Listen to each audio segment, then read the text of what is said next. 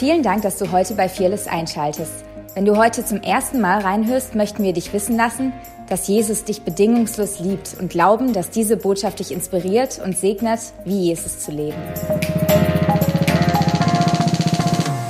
Hey, was für ein geniales Vorrecht, ähm, den Auferstehungstag Jesu zu feiern und was es mit unserem Leben gemacht hat. Wisst ihr, manchmal glaube ich, dass wir irgendwie die Botschaft des Kreuzes irgendwie was hinzutun wollen.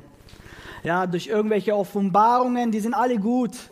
Aber die gute Nachricht ist, dass das Kreuz, die Botschaft des Kreuzes, das, die Botschaft, was Jesus für dich getan hat, ausreicht.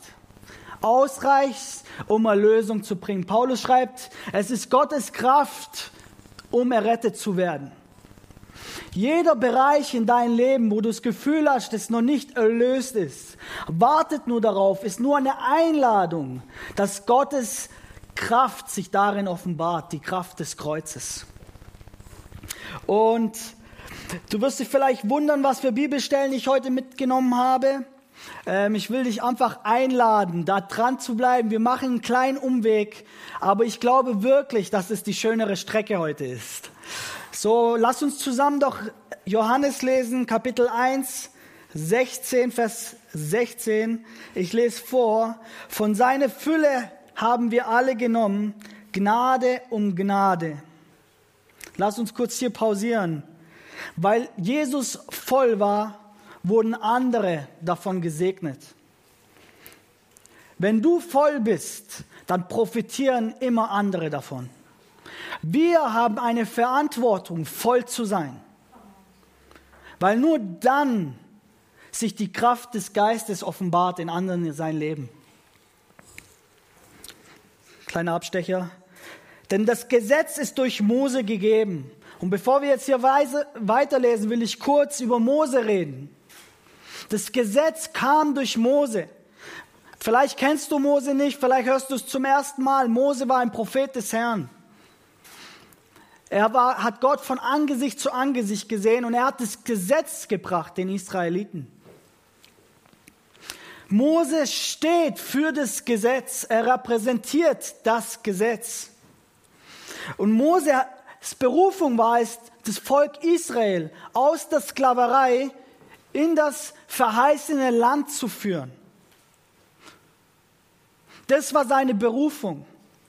Das Interessante an der Geschichte ist, dass Mose selber nur das verheißene Land gesehen hat. Er durfte es selber nicht betreten, weil er gesündigt hatte, weil Gott zu ihm gesagt hat, zum zweiten Mal spricht zu den Felsen und er schlagt schlag dir den Fels. Das ist jetzt eine separate Geschichte. Das, was dir heute wichtig ist, ist eine Sache. Mose durfte nicht in das verheißene Land. Ich sag mal nicht aufgrund dessen, weil die Sünde so groß war, doch vielleicht auch deswegen. Aber weil Mose für das Gesetz steht und das Gesetz wird dich niemals in das verheißene Land führen. Das Gesetz, die Regeln einzuhalten, hatte nicht die Kraft, dein Herz zu verändern. Aber was es hatte, war, dass es dein Herz offenbart hat. Ohne das Gesetz, ohne die zehn Gebote, ohne über, 500, über 600 Gebote waren es. Ohne diese Gebote wussten wir nicht, dass wir ein Problem mit unseren Herzen hatten. Ich mache ein Beispiel. Wenn das Gesetz sagt, du sollst nicht stehlen und du trotzdem stehlst, wer weiß, dass das Gesetz nicht daran schuld ist, sondern dein Herz ist daran schuld. Das Gesetz zeigt dir, dass du ein Problem hast. Und Mose, sein Dienst wird im Korintherbrief 2. Korinther Kapitel 3 beschrieben als der Dienst des Todes und des Verdammnis. Das sind harte Worte, aber warum des Todes? Die Bibel sagt, dass die Sünde immer zum Tod führt. Des Sündes Lohn ist der Tod. Ob lang, lang gesehen oder kurz gesehen, die Sünde bringt immer Zerbruch und Tod in dein Leben. Und warum der Dienst des Verdammnis? Weil die Leute wussten, das ganze Volk wusste, wir können alle Gesetze einhalten, wenn ich ein Gesetz nicht einhalte, dann bin ich genauso des Todes würdig. Ständig hattest du dieses Gefühl von Verdammnis in dein Leben, weil du wusstest, dass deine Werke nicht ausreichen.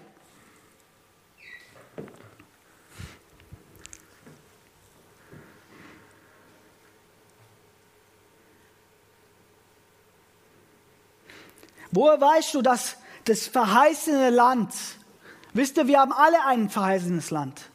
Wenn du ein prophetisch wenn, wenn du ein prophetisches Wort über dein Leben empfangen hast, und auch wenn du keins hast, dann schau in die Bibel, an die Verheißungen, die Jesus dir gegeben hat. Leben im Überfluss. Dann hast du ein verheißendes Land.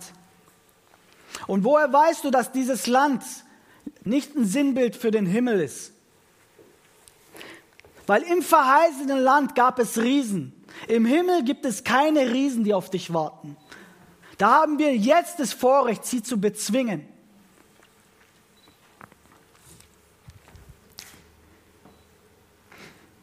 Das verheißene Land ist das Leben im Überfluss, das Jesus uns versprochen hat.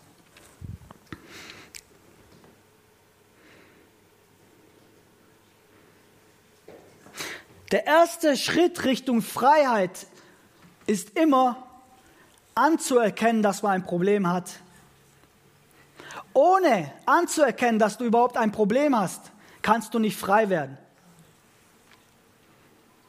Wenn man das Alte Testament, ist schwierig, aber in einen Satz formulieren könnte, dann wäre es das, dass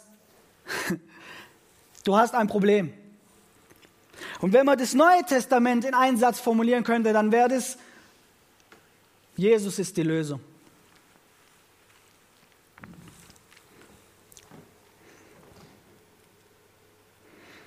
Eine der Gründe, wieso ich glaube, warum Jesus so harsch zu den Pharisäern war oder zu hart und sie konfrontiert hat, war, weil, die, weil sie sich selber nicht eingestehen wollten, dass das Herz korrupt war in ihrem Leben. Wisst ihr, an einer Stelle sagt Jesus, nur ich bin nicht gekommen, um die Gesunden zu holen, sondern die Kranken und die Kranken brauchen einen Arzt. Und ich glaube, dass es ein Sinnbild war weil es auch ironisch gemeint, gemeint war, weil die Pharisäer genauso im Herzen krank waren wie die Kranke selber. Nur sie dachten, dass sie gerecht sind aufgrund des Gesetzes, aufgrund der Regeln. Aber wenn er ehrlich war, wusste jeder von uns, alle haben gesündigt und alle haben die Herrlichkeit verloren.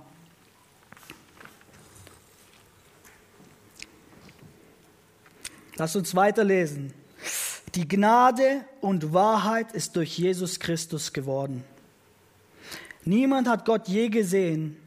Der Eingeborene, der Gott ist und in dessen Vaters Schoß ist, der hat es verkündigt. Was ist Gnade? Gnade ist nicht nur die unverdiente Gunst Gottes.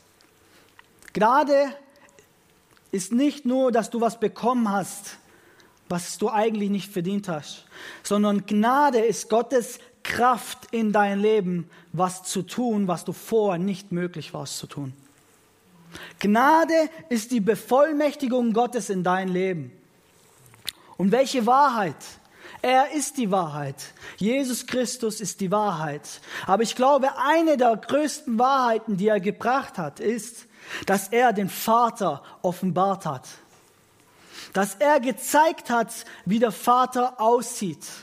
Und Johannes schreibt es noch und sagt, keiner hat ihn davor gesehen. Was bedeutet es? Weil wir von Geschichten gelesen haben im Alten Testament, wo Menschen Gott gesehen haben. Aber alle, die ihn gesehen haben, haben ihn mit dem sündhaften Herz gesehen. Aber der, der ohne Schuld war, Jesus, hat ihn uns offenbaren können, wie er zu 100 Prozent wirklich ist. Das ist good, good News. Gute Nachricht. Wisst ihr, wir haben alle den Vater gesehen durch Misstrauen, so wie die Schlange ihn sieht. Durch Misstrauen, durch Verletzungen, durch unsere Krankheit, durch unsere Sünde. Aber der Sohn selber, der von Angesicht zu Angesicht war, hat ihn uns gezeigt, wie er wirklich ist. Und jetzt kommt eine Bibelstelle, die du wahrscheinlich nicht oft zu Ostern hören wirst. Ähm, schlag doch Johannes 2, Vers 6 auf. Wir werden nicht ganz die Geschichte lesen. Ich würde sie kurz erzählen. Es ist die Geschichte von der Hochzeit von Kanaan. Und die Geschichte ist so, dass Jesus dort war und der Wein ausgegangen ist. Und früher ging eine Hochzeit bis zu einer Woche. Und wer weiß, dass es eine große Schandtat ist, ist, wenn der Wein ausgeht. Es ist erstens, ähm, ja, die Party kann nicht weitergehen. Und die Mutter kam zu Jesus und sagt, hey, mach es, mach doch dieses Wunder. Zuerst sagt Jesus, hey, meine Zeit ist noch nicht gekommen. Und danach macht er das, dieses Wasser zu Wein und die Party kann weitergehen. Und ich will zwei Verse lesen, die sehr wichtig in dieser Geschichte sind. Und das erste findet man in Vers 6. Es standen aber dort sechs steinende Wasserkrüge für die Reinigung nach jüdischer Sitte und in jeden gingen zwei oder drei Maße. Du fragst dich vielleicht, wieso dieser Vers? Aber Johannes sagt ganz klar, hey, da standen Wasserkrüge, die zur jüdischen Sitte gehört. Und wenn du in dieser Kultur damals warst, dann wusstest du, dass du dich immer reinigen musstest. Die Pharisäer haben alles gereinigt, die Schalen gereinigt, ähm, den Tisch musste gereinigt werden. Du musstest dich selber immer reinigen, damit du äußerlich rein bist. Und wisst ihr, das ist ein prophetisches Bild für das Gesetz, weil das Gesetz konnte dich nur äußerlich reinigen, aber nicht innerlich reinigen. Es war eine stetige Erinnerung für das. Das war in dieser damaligen Zeit, wusste jeder, dass das, das waren das war das Israel, das war das Volk, das war das Gesetz. Und jetzt kommt Jesus und nimmt dieses Wasser, was hier als prophetisches Bild meiner Meinung nach ist für das Gesetz und macht Wein daraus. Und wir lesen dann im ähm, Vers 11, nachdem er dieses Wunder getan hat, das ist das erste Zeichen, das Jesus tat. Es geschah zu Kana in Galiläa und er offenbarte seine Herrlichkeit und seine Jünger glaubten an ihn. Wer weiß, dass ein Zeichen etwas hindeutet, auf, et, auf etwas hindeutet. Ja? Ich bin in ein italienisches Elternhaus aufgewachsen, selbst bin Italiener und ich kann dir mindestens zehn bis zwölf Zeichen nennen, die ganz klar, ohne dass du was sagen musst, ganz klar weiß, okay, hier wird kommuniziert. Also wenn hier steht, dass es ein Zeichen ist, dann ist es eine Einladung für uns zu, zu wissen, eine Einladung, okay, um was geht es hier?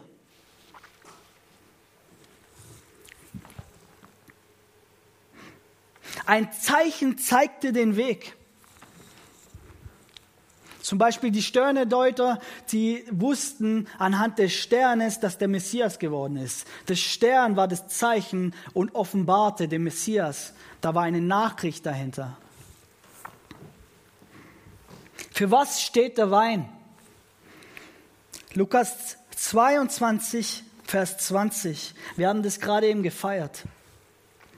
Nach dem Essen nahm er einen weiteren Becher mit Wein und sagte, dieses, dieser Wein ist das Zeichen des neuen Bundes, ein Bund, der mit dem Blut besiegelt wird, das ich für euch vergießen werde.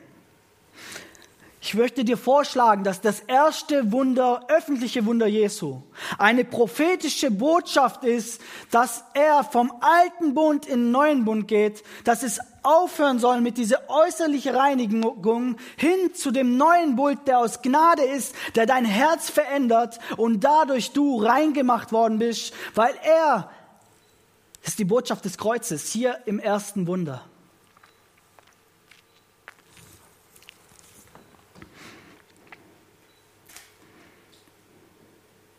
Das Wunder predigt das Evangelium, dass du gerecht gemacht worden bist.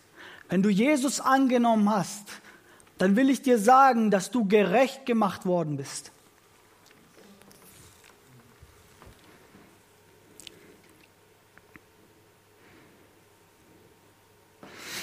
Jesus selber wurde entstellt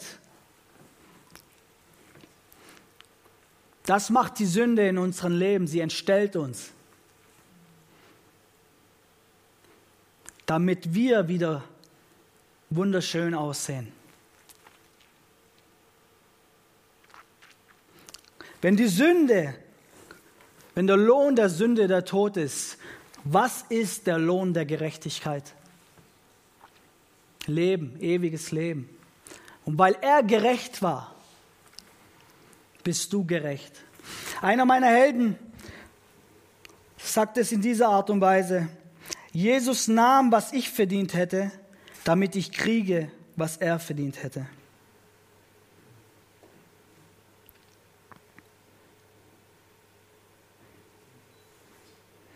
Wisst ihr, Mose, sein Dienst war der Dienst der Verdammnis, weil das Gesetz offenbarte dein Herz und weil es dein Herz offenbart hat, wusstest du, dass du verdammt bist. Aber was ist der Dienst Jesu? 2. Korinther 5, 17 bis 20. Darum ist jemand in Christus, so ist er eine neue Kreatur. Das Alte ist vergangen, siehe, Neues ist geworden. Aber das alles ist von Gott, der uns mit sich selbst versöhnt hat durch Christus und uns das Amt gegeben, das die Versöhnung predigt. Denn Gott war in Christus und versöhnte die Welt mit ihm selber und rechnete ihnen ihre Sünden nicht zu und hat uns aufgerichtet das Wort von der Versöhnung. So sind wir nun Botschafter an Christi Stadt, denn Gott ermahnt durch uns. So bitten wir nun an Christi Stadt, lasst euch versöhnen mit Gott, denn er hat den, der von keiner Sünde wusste, für uns zur Sünde gemacht, auf dass wir in ihm die Gerechtigkeit würden, die vor Gott gilt. Unser Dienst, wenn du Jesus aufgenommen hast, ist unser Dienst der Dienst der Versöhnung. Alles, was Jesus tat, jedes Wunder, der er tat, jede Krankheit, die er geheilt hat, jede gute Tat, sein Leben predigte Versöhnung. Versöhnung mit Gott. Und ich möchte dir vorschlagen, dass nicht Gott sauer auf dich war, sondern dass wir sauer auf ihn waren und wir sind weggegangen von ihm. Wisst ihr, das Evangelium ist einfach erklärt, es ist ein guter Vater, der alles tut, was in seiner Macht steht, um seine Kinder zurückzuhaben. Jesus ist das Lamm, das vor Grundlegung der Welt geschlachtet worden ist. Was bedeutet es? Noch bevor du ein, je ein Problem hattest, hatte er schon die Lösung. Deine Sünde hat ihn nicht überrascht. Aber Paulus sagt, so bitten wir euch an Christi Stadt, lasst euch versöhnen mit Gott. Was bedeutet es? Gott hat alles getan. Alles getan. Du darfst es annehmen, aber es erfordert von uns einen Schritt Richtung ihn, eine Umkehr. Umkehr, das Wort bedeutet Metanoia. Das bedeutet, ich dachte so, ich lief in diesen Weg und kehre um. Das bedeutet im Prinzip, ich verändere mein Denken. Manche von euch müssen das hören, dass Gott nicht sauer auf dich ist, sondern wie der gute Vater nur auf dich darauf wartet, dass du zu ihm kommst und dass er dich ehren kann.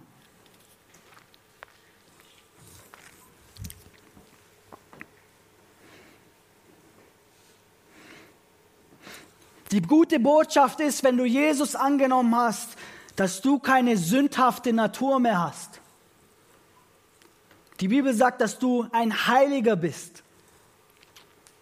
Deine Identität hat sich verändert. Wir haben es gelesen. Du bist eine neue Kreatur. Das, was vor mit dir war, das gibt es nicht mehr.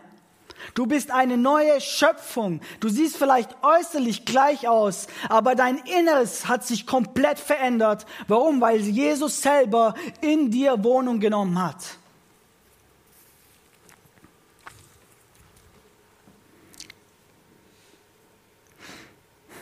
Du hast keine sündhafte Natur mehr. Du bist ein Heiliger, wie ich schon sagte. Das bedeutet aber nicht, dass du nicht sündigen kannst. Wir können alle sündigen. Aber es gehört nicht mehr zu deiner DNA, zu deiner Identität. Das, was zu deiner Identität gehört, sind gute Werke. Der Dienst der Versöhnung. Das ist deine Identität. Und manche von euch müssen ihr Denken verändern, sich nicht mehr als kleiner armseliger Sünder sehen, sondern sich so sehen, wie Jesus uns beschreibt, wie Paulus uns beschreibt. Die Gerechtigkeit Gottes, Heilige.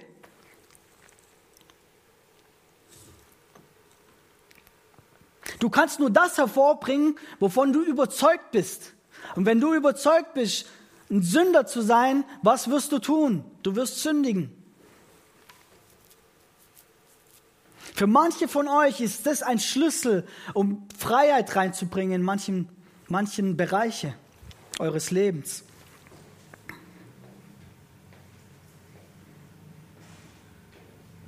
Dass Jesus am Kreuz für dich starb, ist Gottes Liebesbotschaft an dich, dass du es ihm wert bist. Halleluja. Hm. Okay. Ich will noch einen Bibelvers lesen, weil ich glaube, dass es sehr relevant ist. Matthäus 27, Vers 50. Hm?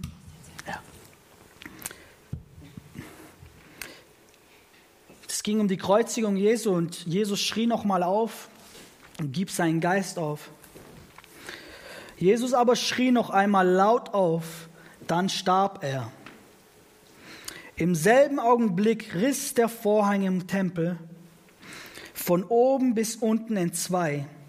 Die Erde begann zu beben, die Felsen spalteten sich und die Gräber öffneten sich. Viele verstorbene Heilige wurden auferweckt. Sie kamen nach der Auferstehung Jesu aus ihren Gräbern gingen in die heilige Stadt und erschienen viele Menschen. Jesus starb und der Vorhang im Tempel zerriss. Und vielleicht weißt du es nicht, aber der Vorhang im Tempel war der Zugang zum Allerheiligsten. Da durfte der hohe Priester einmal im Jahr am Tag der Sühne, Yom Kippur, am Tag, am Versöhnungstag durfte er rein und ein Opfer bringen für sich und für das Volk. So heilig war dieser Ort. Und dieser Ort, der, das, was trennte, der, der Vorhang zerriss. Und es ist ein Bild von Jesus selber als hoher Priester, ging hinein, brach sich selber als lebendiges Opfer dar und der Vorhang zerriss. Warum? Weil es nicht mehr ein weiteres Opfer benötigt. Das, was dich trennte von Gott, wurde beiseite geschaffen durch den, der es möglich gemacht hat. Du hast Zugang zum Allerheiligsten. Es gibt keine Trennung mehr zwischen dir und Gott. Wisst ihr, und wir lesen noch, dass viele verstorbene Heilige auferweckt wurden. Sie kamen nach der Auferstehung Jesu aus ihren Gräbern. Jesus besiegte den Tod und einer der Auswirkungen, dass er den Tod besiegt hat, ist, dass der Tod die Heiligen nicht mehr halten konnte. Und die Heiligen selber nach der Auferstehung standen auf und gingen nach Jerusalem und bezeugten, dass Jesus auferstanden ist. Stell dir mal vor, dass, stell dir das mal bildlich vor, du warst auf einer seiner Beerdigung und Jahre später, oder wir wissen nicht wie viel Zeit später, und später kommt dieser Heilige und bezeugt davon, dass Jesus auferstanden ist. Wisst ihr, an dieser Geschichte hat sich nichts verändert. Es sind immer noch diese, die Heiligen, die Jesus seine Auferstehung bezeugen. Das, was Jesus in dein Leben getan hat, jedes Wunder, das er durch deine Hände tut, weil er in dir lebt, bezeugt von seiner Auferstehung. Die Auferstehungskraft, die in Christus ist, lebt in dir, damit du Auferstehung bringst, überall wo du bist.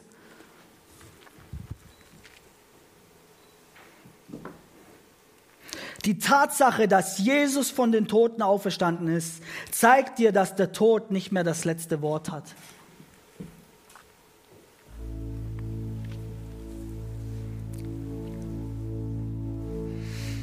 Der, der Erweckung ist, hat dich auferweckt, damit du überall, wo du hingehst, Erweckung bringst.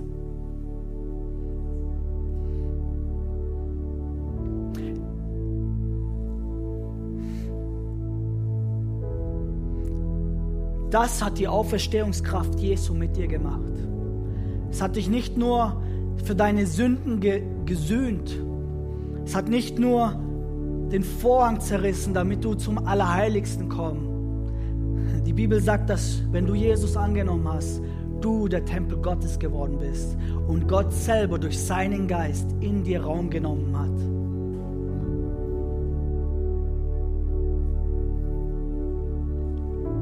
Und ich möchte,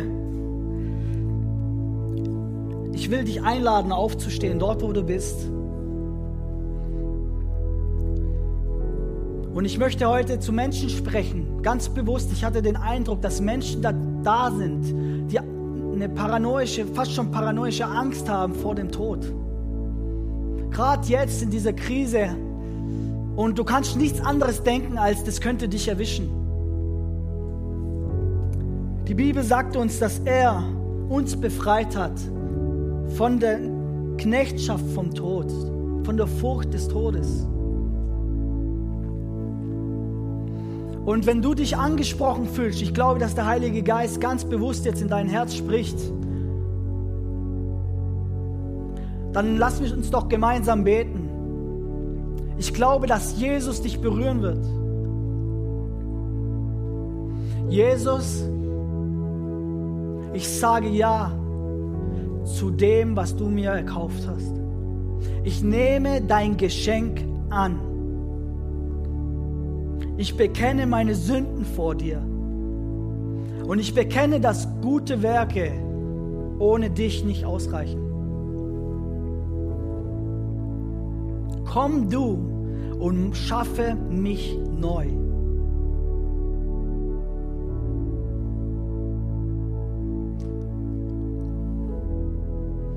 Und ich hatte noch kurz einen, einen weiteren Eindruck und dann schließe ich und übergebe den Lobpreis. Wenn diese Aufstehungskraft in dein Leben noch nicht sichtbar ist, es gibt Christen, die sagen, ich, ich folge dir ganz, aber ich will es mehr sehen, dann streck deine Hand jetzt dort aus, wo du bist. Und wir werden in diesen Lied reingehen. Und ich glaube, dass Gott dir da begegnen wird.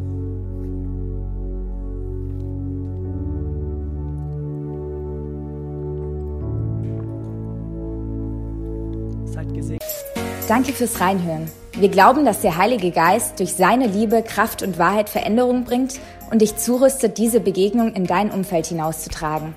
Sei gesegnet.